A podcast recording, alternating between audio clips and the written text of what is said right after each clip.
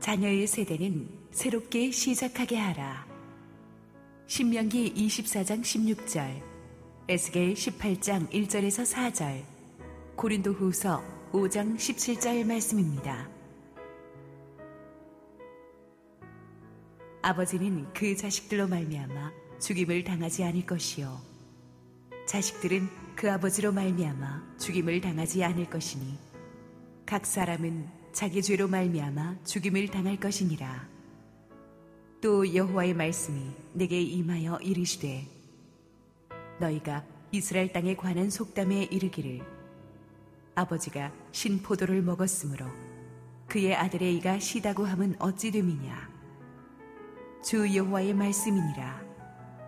내가 나의 삶을 두고 맹세하노니 너희가 이스라엘 가운데에서 다시는 이 속담을 쓰지 못하게 되리라 모든 영혼이 다 내게 속한지라 아버지의 영혼이 내게 속함 같이 그의 아들의 영혼도 내게 속하였나니 범죄하는 그 영혼은 죽으리라 그런즉 누구든지 그리스도 안에 있으면 새로운 피조물이라. 이전 것은 지나갔으니 보라 새 것이 되었도다. 할렐루야 우리 하나님께 감사와 영광의 박수 올려드리겠습니다. 우리 함께 기도하시고 말씀 보겠습니다. 사랑하는 아버지 은혜 감사합니다. 오늘도 부족한 정을 온전히 감추시고 우리 주님 홀로 영광 받아 주옵소서 예수님 이름으로 기도했습니다. 아멘. 5월 첫째 주일인 이번 주일은 가정 주일로 지킵니다. 가정은 하나님께서 만들어 주신 가장 작은 그리고 가장 기본적인 인간 공동체입니다. 가정이 모여서 부족이 되고 나라가 됩니다. 가정이 모여서 교회가 됩니다. 가정이 무너지고 흔들리면 나라가 흔들립니다. 가정이 건강하게 서면 나라도 든든하게 서죠. 신앙도 한 개인의 문제가 아닙니다. 구약 성경에 보면 아담 이브로부터 시작해서 계속해서 이 믿음의 가문들의 이런 잘한 스토리, 못한 스토리들이 섞여서 자꾸 흘러가죠. 믿음의 가문에서 부부 관계가 얼마나 좋으냐, 나쁘냐, 부모 자식 관계가 어떠냐, 형제 관계가 어떠냐에 따라서 하나님의 놀라운 구속사가 어, 이리저리 놀랍게 펼쳐지는 것을 볼 수가 있습니다. 신약 성경에도 보면은 주 예수를 믿으라. 그리하면 너와 내 집이, 내 가정이 구원을 얻으리라고 하셨어요. 즉, 복음이 한 사람을 통해서 그 가정에 들어가면은 그 가정 전체에 미치는 파급 효과가 크다는 말입니다. 우리가 병원에 가면 medical history family history라 그래서 병원에 가면 그 가족력을 꼭 조사하죠. 그래서 직계 가족들 가운데 뭐 위암에 걸린 사람이 있거나 당뇨나 간이 안 좋은 사람이 있다면 우리도 굉장히 조심을 해야 되죠. 그래서 이 가게도 이 제노그램 혹은 패밀리 트리라는 말을 여러분이 좀 들어보신 분들이 많으실 거예요. 한 사람을 이해할 때 그 사람의 가족 간의 역사와 관계를 정확하게 파악하면 이 사람을 이해하는 데 도움이 된다는 취지에서 만들어진 차트죠. 이것의 원조는 1970년대에 미국의 머레이 보엔이라는 분이 국립정신보건원에서 만든 것이 그 시작입니다. 현재 의료 분야뿐 아니라 교육이나 심리학계에서도 아주 폭넓게 사용되고 있습니다. 샘플을 좀 보여드리겠습니다. 그, 이 제노그램이라는 것을 보면은요, 어, 여기의 경우는 이태리 이민자들의 가족이죠. 그래서 이쪽은 어, 이 조세피라는 이쪽 그 할아버지 쪽은 음악을 좋아하고 교육열이 높은데 더미닉이라는 이 조상이 50도 되기 전에 먼저 사망했어요. 그러다 보니까 엄마 쪽에서 굉장히 다미넌트한 굉장히 좀 센 엄마가 되었죠. 그렇게 해서 이제 자식 대로 이제 내려왔는데 여기 조세프로 내려와 가지고는 굉장히 내성적이 되고 일 중심의 사람이 됩니다. 이쪽에 그 부인인 프란시스 쪽으로 쫙 올라가 보니까 아버지가 굉장히 바람을 많이 피셨어요. 그래 가지고 부부 관계가 굉장히 안 좋아서 이것이 이제 프란시스의 그 성격에도 영향을 미치죠. 그래서 우울증이 심하고 그리고 이들의 사이에서 태어난 자녀들 속에서도 보면은 감정적으로 조금 고립된 것 같은 방치된 것 같은 그런 현상들이 쭉 나타납니다. 이분들이 이태리 이민자들이면서 또 미국으로 이민 오면서 여러 가지 겪는 또 영향도 여기에서 나중에 다 기록이 됩니다. 그러니까 비단 육체의 병만 전수되는 게 아니라 연구팀들이 알코올 중독이나 성중독, 우울증, 폭력성 이런 것들도 세대에서 세대로 어떻게 흘러가는지에 대해서 연구를 많이 합니다. 이게 유전적인 요인인지 아니면 환경적인 요인인지 아니면 둘 다 복합적인 것인지에 대한 연구 분석이 많아요. 자, 그래서 오늘 가정의 주의를 맞아서 제가 여러분한테 숙제를 하나 내드릴 거예요. 자, 한국식으로 제가 이 가게도 샘플을 어, 하나 다시 만들었는데 이걸 집에 가서 여러분이 달력 같은 거 하나 뜯어가지고 큰 벽지에다가 이제 앉으셔서 여러분 가족의 가계도를 그리시는데 사람을 그리라는 건 아니에요. 예, 그림을 이렇게 잘 그릴 수가 없으니까 그냥 쓰, 기만 하세요. 그래서 나, 배우자, 동생, 자, 녀들 있고 그 다음에 우리 아버지 쪽, 어머니 쪽 그래갖고 만약에 아버지가 뭐 재혼을 하셨거나 했으면 의붓 어머니, 이복 동생 이렇게 해서 쫙 그리시는 거예요.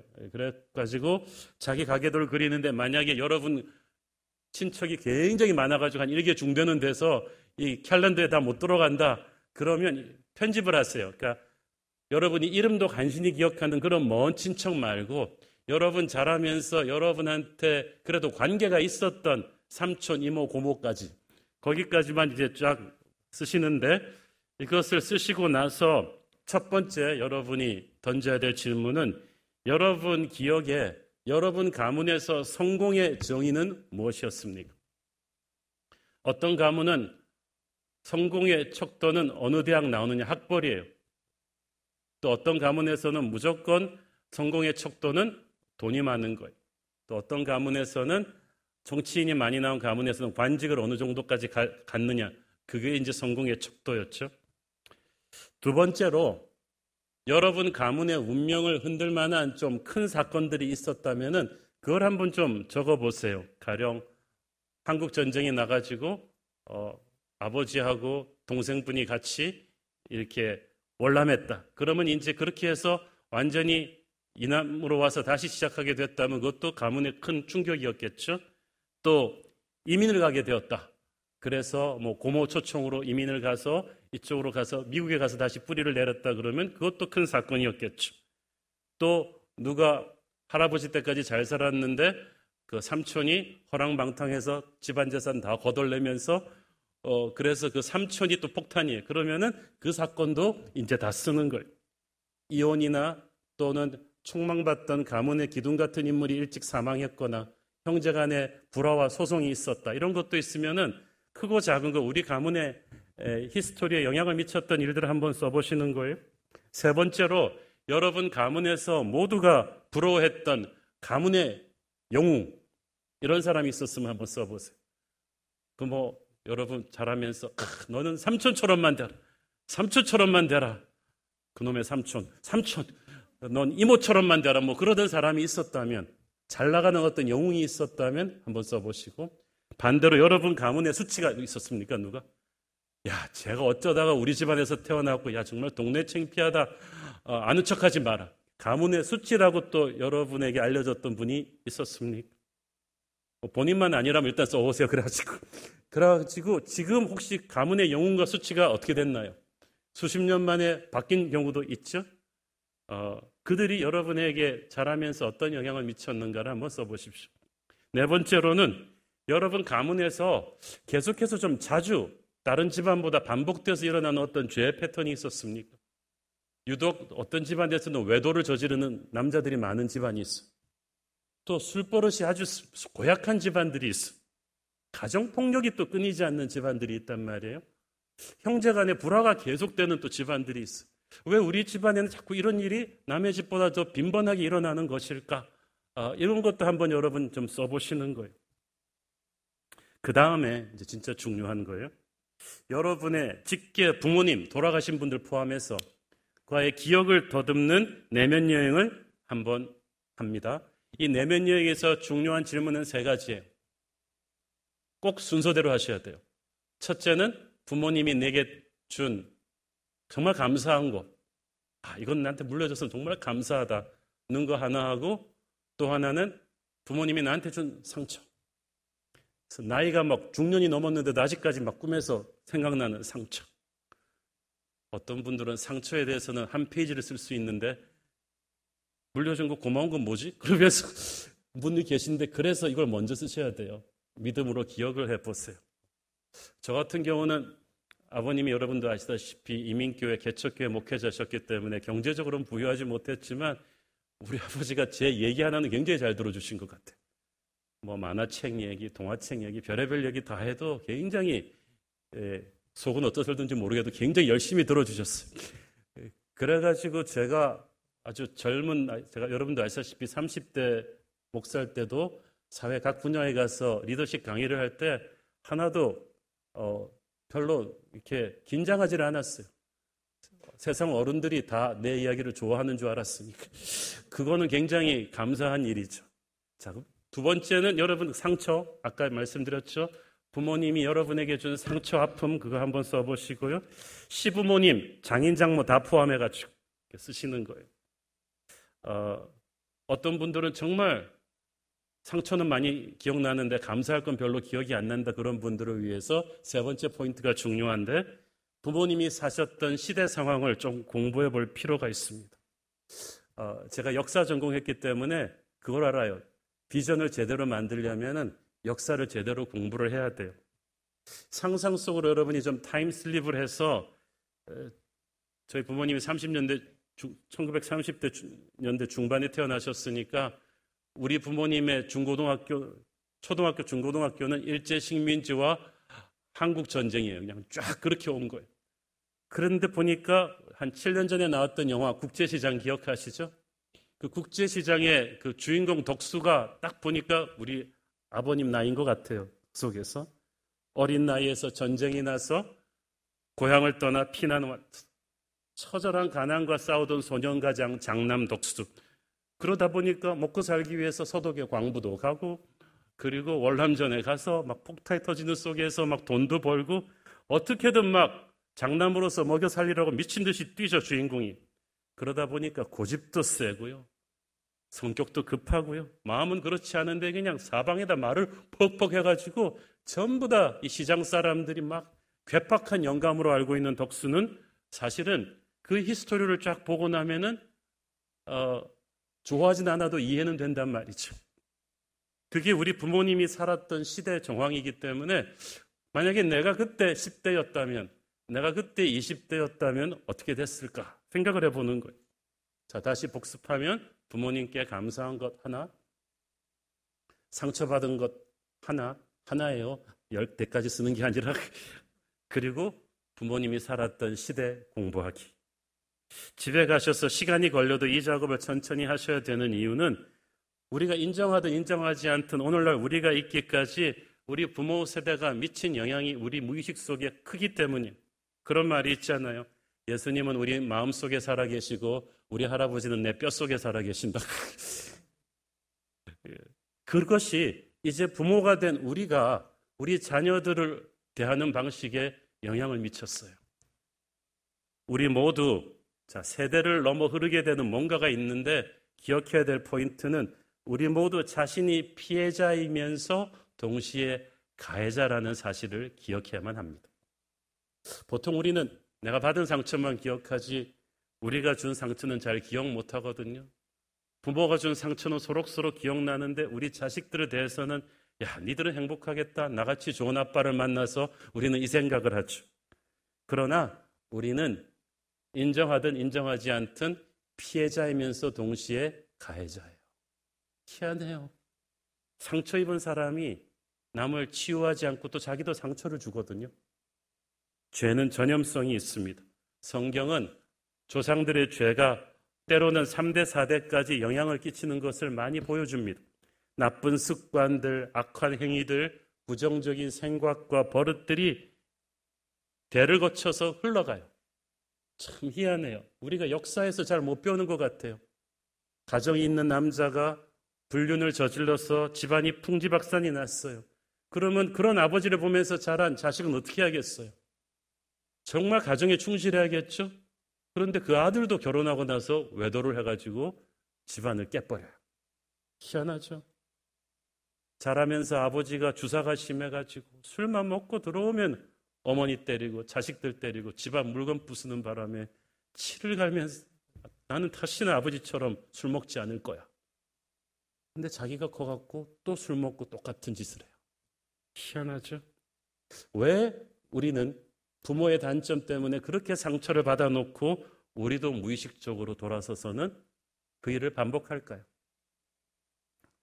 인간적인 결심으로 우리가 부모처럼 안 되겠다고만 했지 하나님의 방법으로 그 상처를 제대로 해결하지 않았기 때문이에요.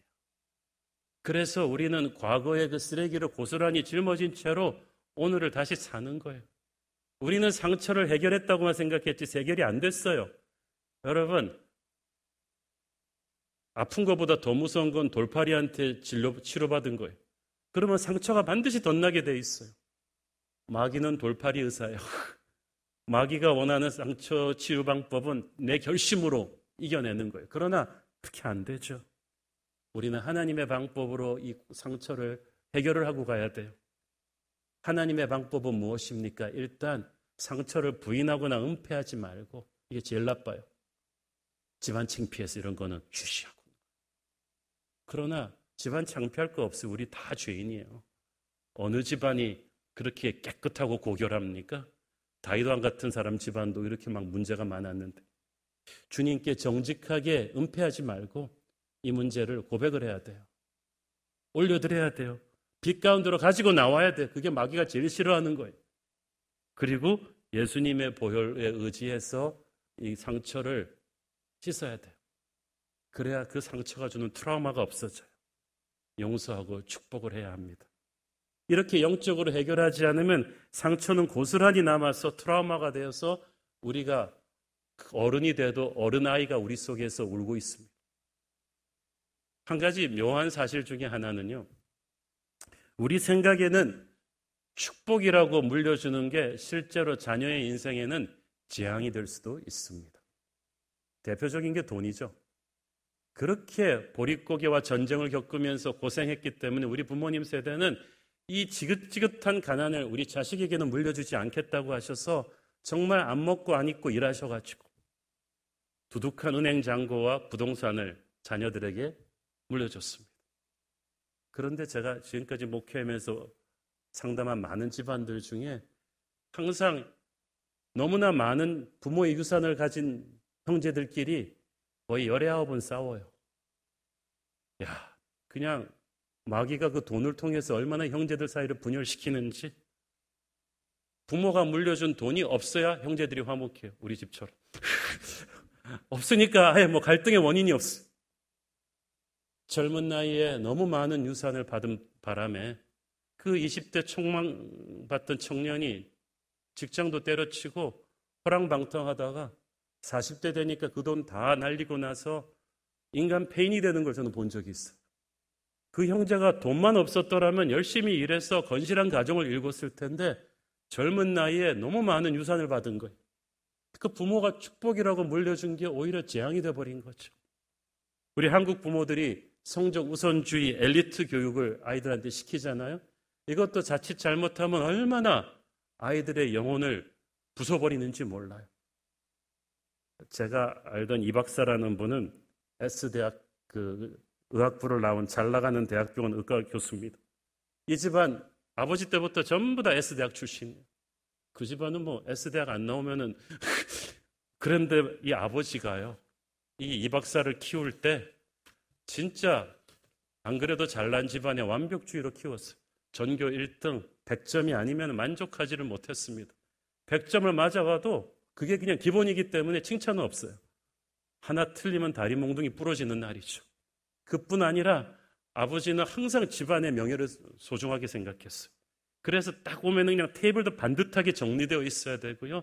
행동거지 하나하나 항상 이렇게 말하는 거예요. 우리 집안이 어떤 집안인데. 너 집안에 누가 돼서는 안 된다. 그래서 어디 가서 아이들 데리고 와서 밥 먹을 때도 조금만 애가 장난하고 그러면 도마뱀이나 내는 소리를 계속 아버지 내면서 우리 집안에 그런 애는 없다. 그렇게 이 박사가 자라다 보니까 이 박사는 아버지 뜻대로 의과대학 교수가 되어서 참 모든 걸 이뤘어요. 그런데 이 박사는 결혼해서 아내와 아이들한테 어떻게 하겠어요? 도마뱀 2세가 됐어요.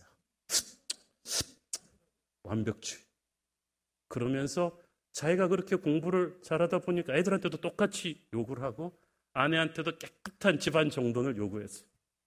견디다 못해서 결혼 생활 한 10년쯤 됐나? 아내가 난 도저히 당신이랑 살 수가 없다. 누가 당신 비율을 다 맞추냐?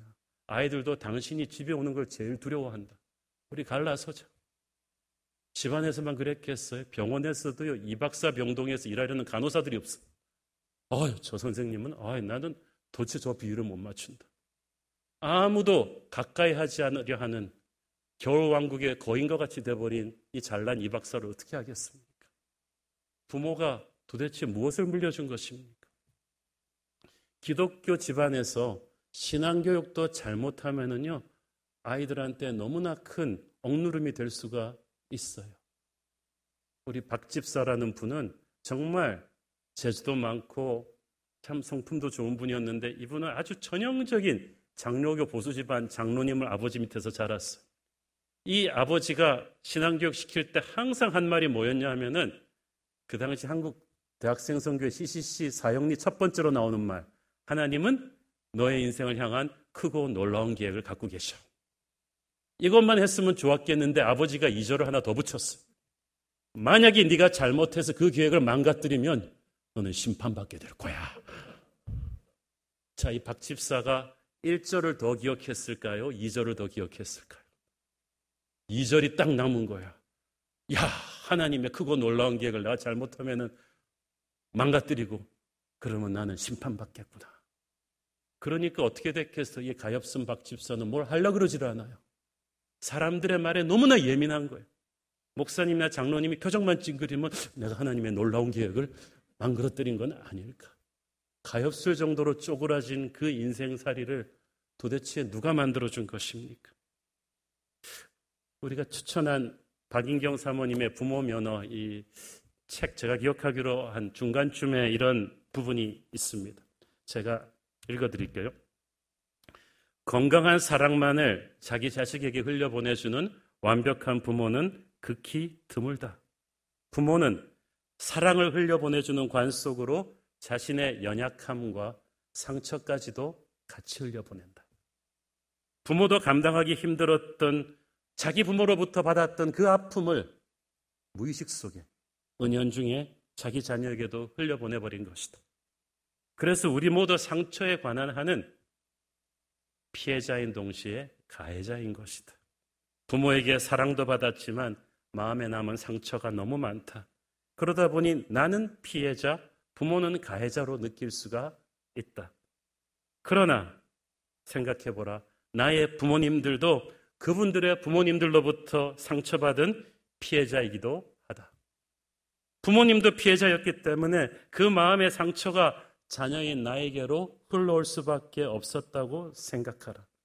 그리고 나도 내 자녀에게는 나도 모르게 상처를 준 가해자일 것이다.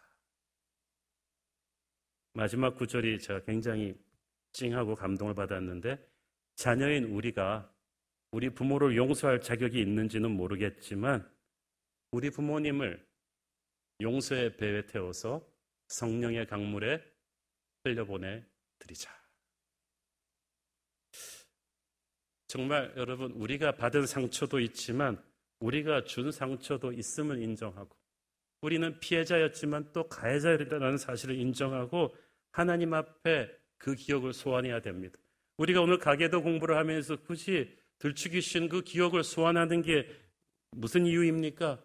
그 기억을 소환하는 게 포인트가 아니라 그 기억을 소환해서 예수님 앞으로 가져오는 게 포인트예요.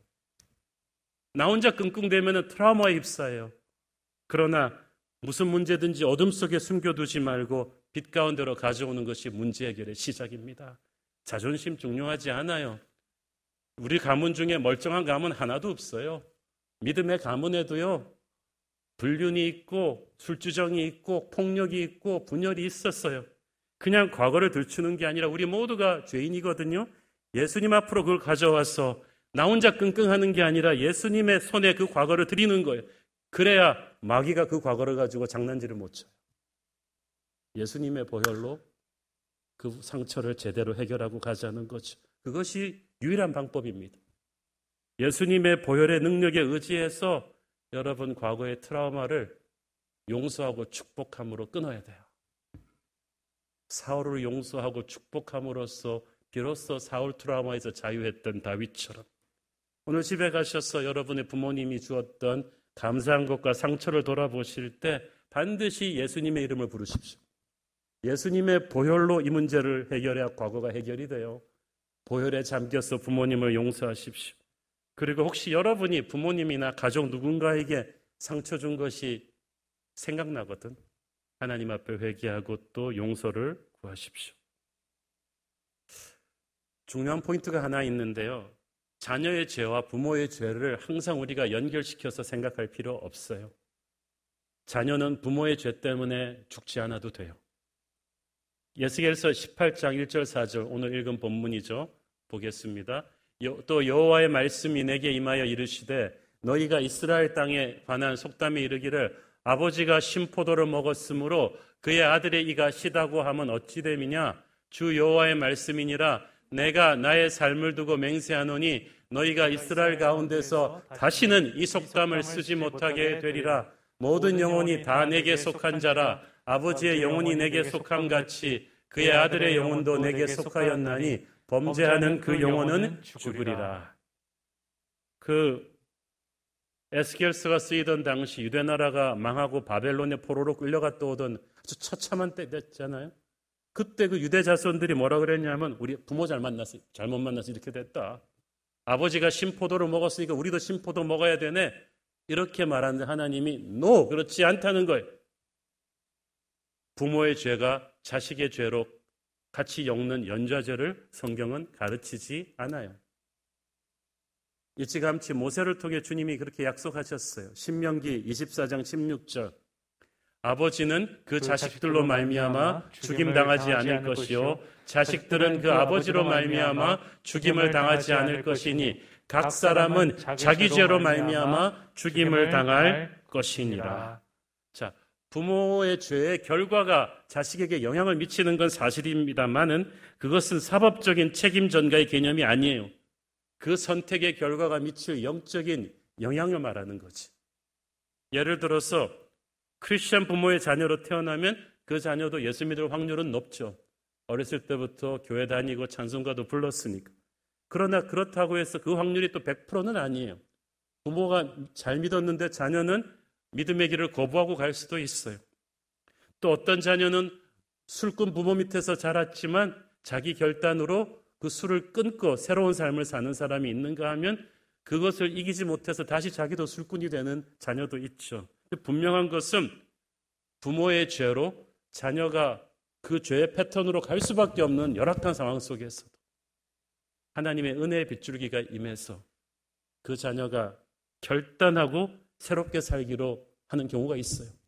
그럴 경우 하나님께서는 그 부모로부터 내려오는 모든 죄의 조주를 끊어주시고 이 자녀가 새 역사를 시작하게 하신다는 거예요. 알렐루야. 그게 복음이죠. 에스겔서 18장 19절 20절. 그런데 너희는 이르기를 아들이 어찌 아버지의 죄를 담당하지 아니하겠느냐 하는도다. 아들이 정의와 공의를 행하며 내 모든 윤례를 지켜 행하면 그는 반드시 살려니와 범죄하는 그 영혼은 죽을지라. 아들은 아버지의 죄악을 담당하지 아니할 것이요 아버지는 아들의 죄악을 담당하지 아니하리니 의인의 공의도 자기에게로 돌아가고 악인의 악도 자기에게로 돌아가리라. 결국 각자의 선택이 운명을 바꿀 수 있다는 거죠. 이 대표적인 예가 고라자손입니다. 민수기에 보면은 이스라엘 백성들 광야 생활 40년 중에 무서운 반역 사건이 몇 번 있었습니다. 그 중에서 가장 무서운 사건 중에 하나가 주동자가 모세의 사촌인 고라였어요. 얼마나 영향력이 있었겠어요. 그 고라가 다른 250명의 영향력 있는 리더들을 포섭해서 또 그들을 추종하는 수천 명의 사람들이 운집해서 노골적으로 공공연히 모세의 권위에 도전합니다. 무서운 반역이었습니다. 민족이 완전히 둘로 깨질 수도 있는 그때 하나님께서 모세의 권위를 높여주시면서 주동자 고라와 250명 리더들을 다 죽이시죠. 그리고 땅이 갈라지면서 그들을 따르던 추종자들까지 다 죽었어. 그런데 그 무서운 심판의 와중에서 민수기 26장에 보니까 그러나 그 모든 것을 주도한 주동자 고라의 아들들은 죽지 않았다. 단순 가담자들도 다 죽이는데 주동자 고라의 아들들은 왜 안 죽었을까요? 아버지와 갈랐었거든요. 우리는 그 길을 가지 않겠다고 결심했거든요. 하나님 앞에서. 그래서 하나님께서 그들을 살리셨어요. 살리셨을 뿐 아니라 어떻게 됐나요? 계속 레위 지파에서 이스라엘 백성들의 예배를 주도하는 일을 맡기시더니 다윗 왕 때는요. 전 민족의 예배 인도자, 찬양 인도자들이 고라 자손들이 됩니다. 시편에도 보면 고라 자손의 시가 많은 거예요. 여러분, 가문의 반역자의 자손으로 대가 끊길 수 있는 그 가문의 저주를 하나님께서 끊어주시고 새 역사의 주인공으로 세워주시잖아요. 여러분의 가문에 여러분 생각에 도저히 넘을 수 없는 어떤 수치스러운 죄가 있다 할지라도 그것이 음란이든 그것이 형제 간의 분열이든 술주정이든 모든 예수님의 보혈의 은혜로 끊을 수 있습니다. 새 역사가 시작될 수 있어요. 여러분이 그 과거를 소환해서 주님 앞에 갖다 놓는다면 그래서 주님의 보혈로 덮어달라고 정직하게 기도한다면 2000년 전 그 갈보리에 흐르는 보혈의 힘이 여러분의 가문에 흐르는 죄의 영향력을 끊어버리고 여러분에 대해서부터 여러분의 후손은 이제 새로운 역사를 시작할 수 있게 될 것입니다. 그때부터는 저주의 그림자가 아닌 축복의 비단에서 살아갈 수가 있죠. 우리는요, 우리의 부모 세대와 자녀 세대 사이의 연결고리예요. 우리 부모 세대가 어떻게 살았는가는 저도 모르게 내게 영향력을 미쳤고 또 내가 어떻게 사는가는 영적인 태출을 통해 또 우리 자손들이 어떻게 살까에 영향을 끼칩니다. 그래서 이 중간 연결고리가 잘해야 되는 거예요. 오래전에 제가 주례한 학커플이 이 자매가 결혼한 형제는 믿음이 있는 집안이에요. 인물도 좋고 서로 너무 사랑했어요. 결혼하고 나서 남편이 자기한테 폭력을 휘둘러요. 너무 자매가 쇼크를 받았어요. 그래서 어떻게든 문제를 좀 수습해 달라고 시어머니한테 간 거예요. 그랬는데 그 시어머니가 하는 말이 기가 막혀요. 야, 우리 어머니도 아버지한테 허구한 날 먹고 살았다. 나도 안 맞았는 줄 아냐? 난 남편한테 벽돌로도 맞았어. 너는 손으로 몇 번 맞아놓고 뭘 그렇게 호들갑이냐 다 참고 사는 거지. 아, 이 자매는 시어머니 말에도 쇼크를 먹었어요. 크리스천 집이에요. 권사님이에요. 이 시어머니는 믿는 사람이라고 하면서 자기 부모 세대와 남편으로부터 받은 상처를 하나도 해결 안한 거야. 그리스도의 보혈로 해결을 안 한 거예요. 그냥 상처만 자신의 부모 세대와 남편이 휘두른 가정폭력이 그 죄의 흐름을 영적으로 끊지 않고 상처만 간직한 채 시간이 흐르고 방치되니까 이것이 아들의 세대로 고스란히 가서 이 크나큰 고통을 준 거죠. 결국은 그 아들의 부부가 깨어집니다. 우리가 부모 세대와 자녀 세대의 연결고리로서 정말 중요해요. 죄의 흐름은 끊고 축복의 흐름은 계속되게 해야 되는데 이걸 거꾸로 하는 사람이 있단 말이에요. 그러기 위해서 여러분 우리가 우리 부모 세대 돌아보기 위해 했던 것처럼 또 우리 자녀들을 대하는 방식 또한 예수님의 스탠다드로 한번 점검해 볼 필요가 있어요. 자, 먼저 여러분 생각에 여러분 자녀의 가장 큰 강점이 무엇입니까? 장점. 한 가지만 한번 써보는 거예요. 또 어떤 분은 장점 쓰라 그러니까 날 닮아서 인물이 좋다 뭐 이런 어, 이런 자기 도취적인 거 쓰지 마시고 그냥 장점을 자연스럽게 하나 써보시고. 두 번째로 여러분 생각에 정말 아쉬운 단점. 야가 이거는 좀 부족한데 이것도 너무 길게 쓰시면 한 페이지가 아니라 한 줄 쓰시는 거예요. 자녀의 아쉬운 단점. 세 번째가 중요합니다. 아까 했던 것처럼 여러분의 자녀들이 사는 시대 상황에 대해서 공부를 좀 하셔야 됩니다. 우리는 우리 애들보다 나이가 많다고 해서 우리가 그 시대를 다 살았다고 해서 아이들을 상황을 안다고 생각합니다. 난다 살아봐서 알아. 아니에요. 왜냐하면 우리 아이들이 사는 한국은 우리가 살았던 시절의 한국이 아니에요. 딴 나라예요. 제 부모님이 태어나셨던 30년대 중반의 한국은 일본의 식민지로서 아프리카 가나보다 못 살던 나라였어요. 농경 문화의 한국이 제가 태어나던 60년대 중반의 한국은 막 한강의 기적을 이루려고 막 발동을 걸면서 잘 살아보려고 하던 산업화 시대의 보릿고개를 막 탈출하기 직전의 한국이에요. 우리 아들이 태어나던 90년대 중반의 한국은 이미 국민소득이 만 달러를 넘은 한강의 기적을 끝내고 세계화 정보화 시대로 진입하는 경제적으로 풍요한 한국 국민이었어요. 제 부모님의 나라와 저의 나라와 우리 아들의 나라가 틀려요. 어떻게 여러분이 같다고 생각할 수가 있습니까? 헝그리 보지, 해보지 않은 우리 아들한테 어떻게 우리가 헝그리 정신을 강요할 수가 있어요. 그렇지만 그렇다고 해서 우리 아들들의 세대가 우리보다 스트레스가 작다고는 생각하지 마세요. 경쟁이요? 제가 우리 교회 다니는 한 우리, 나라 굴지의 대기업 인사본부장 지내신 분이 저한테 한 번은 그 얘기를 해주더라고요. 목사님, 제가 인사본부장 하면서 회개를 많이 했습니다. 무슨 회개를 하셨습니까? 저희 기업 작년 신입사원 공채 경쟁률이 600대 1이래요. 600대 1. 서류 심사 통과한 애들이. 그러니까 599명을 떨어뜨리고 한 명 뽑는 거예요. 이분이 말씀하신 건 목사님. 80년대 후반에 제가 대학교 나올 때만 해도요. 서울에 4년째 대학만 나오면요. 서울의 그 삼성, 대우, 현대 이런 데 세네 개 대기업들 골라서 갔대요. 저 대학교에서 공부 하나도 안 했어요. 그런데 요즘 대학 나온 친구들 토익 점수가 하늘을 찌르고 그렇게 외국어도 잘하고 유학파 친구들까지 합친 이 똑똑한 애들을 600명 중에서 599명을 떨어뜨리고 한 명을 뽑아야 되는 내가 너무 미안했어요. 애들한테 미안하더라고요. 그렇게 취업 경쟁이 치열한 세대를 우리 애들이 살고 있어요. 그런데 작년에 코로나가 터졌어요. 코로나 때 취업 시장에 나온 애들한테 얼마나 잔인한 1년이었습니까? 멀쩡하게 취업 다 됐는데 다 취소된 거예요. 한국이나 미국이나. 우리 아들도 미국에서 다 그렇게 멘붕이 오는 거예요. 이거는 누구의 잘못이겠어요? 젊은 아이, 더 어린 아이들은 어떻습니까? 밤 12시 넘어까지 우리 교회 중고등부 애들 밤 12시 1시에 옵니다. 얼굴이 누렇게 찌들어서 집에 오니까요. 우리 아이들이 그 OECD 국가 중에서 청소년 자살률 세계 1인 거 아시죠? 얼마나 창피한지 모르겠어요. 스트레스를 풀 길이 없어가지고 자기 칼로, 면도칼로 자기를 찍는 자해 행위를 남녀 중학생, 고등학생이 하는데요. 전체 우리나라 청소년의 60%가 자해를 본 경험이 있습니다. 우리 부모는 공부하라는 말을 입에 달고 사는데 우리 애들이 가장 입에 달고 사는 말은 죽고 싶다요.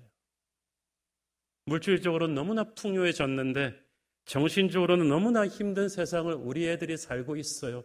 안 그래도 세상에 나가기만 하면 귀에 못 박도록 듣는 공부해라는 말을 왜 우리 부모까지 집에 가서 또 재방송을 합니까? 교회 나오는 애들은요, 부모가 학원에다가 교회 학교를 하나 더 얹었대요. 스트레스가 더 얹어준 거예요. 애들이 공부하는 기계가 아니잖아요. 감성이 있어요. 그래서 영화 미나리에도 부모 나오지만 애들이 할머니, 할아버지랑 더 친해요. 부모는 세상의 눈으로 아이들한테 메시지를 전하는데 할머니, 할아버지는 감성 공감을 해주거든요. 아이들의 장단점을 써보고 아이들이 사는 시대 상황을 우리가 왜 공부해야 되냐 하면요. 우리 부모가 겸손해야 되기 때문입니다. 잠언에 보니까 너는 마음을 다하여 여호와를 신뢰하고 네 명철을 의지하지 말라. 스스로 지혜롭게 여기지 말라고 했는데 잠언이 부모가 자녀 교육하는 교육 지침서잖아요. 그 말은 무슨 말이냐면 특히 자녀를 키울 때 부모가 잘났다고 생각하지 말라는 거예요. 그런데 우리 부모들이 자녀를 키우며 스스로 지혜롭게 여기는 경우가 너무나 많아요. 툭하면 아빠 엄마 말 들어서 손해볼 일 없다. 이렇게 말하잖아요. 마치 우리가 장래를 다 아는 것처럼 거침없이 우리 자녀의 미래를 향한 계획을 디테일로 써줍니다. 넌 아빠가 시키는 대로만 해. 그러면 여러분 장래 일이 그렇게 풀릴 거라는 자신이 있으세요? 우리의 미래는 우리가 살아왔던 과거의 지도로 풀리지 않습니다. 전혀 새로운 길이 우리 아이들 앞에 놓여 있어요. 지금도요, 4차 산업혁명 시대로 진행되면서 이때까지 존재하던 직업이 한 해에 수백 개씩 없어지고 있어요. 그리고 존재하지 않았던 직업이 한 해에 또 수백 개씩 생겨요. 그리고 그 직업의 90% 우리가 몰라요. 여러분 아세요? 새로 생기는 AI 관련 직업들? 모른단 말이에요. 그런데 왜 우리가 그려주는 지도대로 가면 우리 애가 성공할 거라고 생각을 해요? 판검사, 변호사, 공무원이 안전 보장한다고 그게 10년, 20년, 30년 후에도 그렇게 될 거라는 보장이 여러분 있으세요? 미래의 주인공이 하나 미래를 주관하시는 분이 하나님이신데. 그러므로 우리 부족한 부모가 할 일은 알지도 못하던 미래의 지도를 어설프게 자녀들에게 그려주는 게 아니고 하나님과 동행하라는 믿음의 나침판을 그 아이들 손에 쥐어주는 거예요. 네가 이 나침판 들고 하나님 손잡고 네가 가. 하나님이 나도 모르는 길로 너를 인도해 주실 거예요. God bless you. 그게 부모 믿음 신앙 가진 부모의 교육의 그 클라이맥스죠. 우리가 믿음의 눈으로 자녀를 봐야 돼요. 세상의 눈으로 우리 아이들 보면서 성적만 가지고 애들을 들들 볶으면 안 돼요. 왜냐하면은 세상이 아이들이 버릴 때도 있는데 세상이 아이들이 가망 없다. 애들의 단점이라고 말하는 것이 꼭 단점이 아닐 수 있거든요. 지금으로부터 약 170여 년 전에 미국 오하이오 주에 7남매 중에 막내로 태어난 톰이라는 아이가 있었습니다. 토미는 어렸을 때부터 동네에서 유명했어요. 딴 애가 하루에 한 10개 질문을 하면 얘는 한 100개를 질문을 하는 거예요. 모든 질문, 어른들이 토미가 나타나면 샥샥 피해버렸어요. 어, 그 질문을 대답할 수가 없어요. 토미가 드디어 초등학교에 입학했습니다. 동네 사람들이 쾌절에 불렀습니다. 야! 이제 우리가 토미의 질문으로부터 자유하겠다. 선생님 누군지 고생 좀 하겠다. 근데 아니나 다를까 초등학교 첫날부터 토미의 질문 공세는 시작됐어. 선생님은 토미가 하는 질문을 감당할 수가 없었어요. 주의가 산만해가지고 이 공부를 하는데 다른 질문을 수없이 많이 해요. 가령 이렇게 물고기 종류를 가르쳐 주는데 토미는 손 들고 선생님 물고기는 왜 물에 빠져 죽지 않죠? 이런 질문을 던지는 거예요. 아들은 별의 차트를 그려놓고 저 별은 나의 별 그 노래도 부르고 이렇게 별 이름도 가르쳐 주는데 토미는 손을 딱 들더니 선생님 별은 왜 아래로 떨어지지 않죠? 누가 저기다 박아놨죠? 그래도 하루는 또 친구한테 하늘을 날게 해주겠다고 가스를 잔뜩 먹여가지고 친구가 또 기절을 해가지고 또 병원에 실려간 적도 있어. 그 다음 날은 흑인애한테 흑인이라서 인종차별 받는 게 가엽다고 자기가 특별 조제한 피부약을 얼굴에다 잔뜩 발라가지고 애가 그냥 알레르기가 생겨서 또 병원에 실려간 적도 있었어. 선생님은 하루하루 이 토미를 보면서 감당이 안 되니까 토미 엄마로 호출했습니다. 그리고 선생님이 말했어요. 얘는 너무 주의력이 산만하고 혼란스럽고 쓸데없는 호기심이 너무 많아서 전응아가 아닐까 의심이 된다. 난 얘를 가르칠 수가 없다. 어, 정말 만약에 요즘 한국식 학교 같았어도 아마 심각한 주의력 산만한 집중력 부족의 ADHD 판정이 나왔을 확률이 높아요. 그런데 이 토미 어머니는 선생님한테 말했습니다. 선생님이 그렇게 생각하신다면 토미를 더 이상 학교에 보내지 않겠습니다. 그렇지만 이 아이는 전응아가 아닙니다. 그냥 호기심이 많은 아이일 뿐입니다.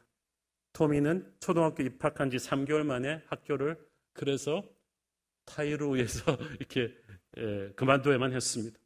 토미 어머니가 신앙심이 깊은 분이에요. 그래서 토미를 머리를 쥐어 박으면서 집에 데리고 온게 아니라 토미의 단점과 장점까지도 자기가 품어줘야 된다고 믿었습니다. 토미 너에게 많은 이 엄청난 호기심, 네가 던지는 질문은 나쁜 게 아니야. 우리가 지금 대답을 못할 뿐이지. 그런데 어머니도 가방끈이 짧으셔서 이걸 다 대답을 못 해주니까 동네 도서관에서 있는 책 없는 책 다 빌려왔어. 같이 읽으면서 네 질문에 대해서 답을 찾아보자. 네 질문이 문제가 아니라 내가 지금 대답을 못한다. 그래서 같이 책을 찾아보면서 토론을 하는데 그렇게 동네 도서관의 책을 거의 다 읽었을 무렵 11살 되던 해에 토미는 화학 실험에 대한 책을 한 권 읽습니다. 그리고 나서 클릭이 된 거예요. 엄마 나 실험실 하나 만들어 주세요. 그때부터 그 집중력 산만하던 내가 실험실에서 사는 거예요. 그리고 세월이 흘러서 이 토미가 누가 되었습니까? 바로 백열전등 축음기, 영사기, 축전기 등 천 개가 넘는 우리 인류 문명을 완전히 바꿔놓은 발명왕 토머스 에디슨이에요. 이 토머스 에디슨은 당시 어머니를 회상하며 선생님과 학교가 나를 저능아라 버렸지만 어머니는 나를 믿어주었다. 그래서 나의 오늘은 어머니로 인해서 있는 것이다. 여러분, 만약에 그 어머니가 세상의 눈으로 애를 보면서 세상이 하는 말대로 따라 했더라면 너는 전응하야 했더라면 우리 인류의 문명이 얼마나 뒤처져 있을까요? 부모라고 해서 자기 자식 다 아는 거 아닙니다. 믿음의 눈으로 우리는 우리 아이를 보는 연습을 해야 합니다. 그래야 하나님의 섭리가 보일 거예요. 자녀는 부모가 자기를 보는 눈으로 자기를 보게 되고 돌아서서 주변 사람들도 다 그런 눈으로 보거든요. 그래서 자녀 교육이라는 것이 좀 선교사 파송하는 거랑 흡사해요. 우리는 미지의 세상으로 어느 포인트가 되면 아이를 자꾸 이제 보내는 연습을 해야 되는데 불안하시죠? 그런데 애들도 부모 볼때 불안해요. 그래서 이제 놓아 보여야 되는데 아이가 장성한 분들은 아실 거예요. 우리 자녀의 인생은 부모가 원하는 대로 가는 게 아니고 하나님이 섭리하신 대로 어차피 가게 돼 있습니다. 어차피 그렇게 될 거 지금부터 집착을 버리는 것이 중요합니다. 그래서 갈대 상자에 아기 모세를 담아서 보낸 어머니 요게벳처럼 우리도 믿음의 갈대 상자에 우리 애를 담아서 항상 하나님과 동행해 그 믿음의 나침반 하나 주어주고 파송하는 거예요. 우리 자녀들을 위해서 우리 부모가 할 가장 중요한 일은 겸손한 눈물로 기도하는 것입니다. 우리 부모 자체가 완벽한 존재가 아니에요.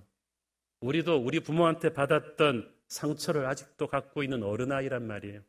그러므로 우리 자신이 먼저 예수님의 보혈로 영적 디톡스를 받아야 됩니다.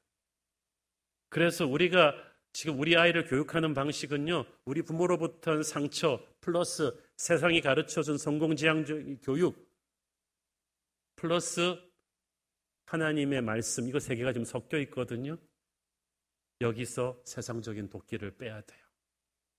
자녀의 세대가 새롭게 시작하려면 부모가 영적 거침돌이 되지 말아야죠.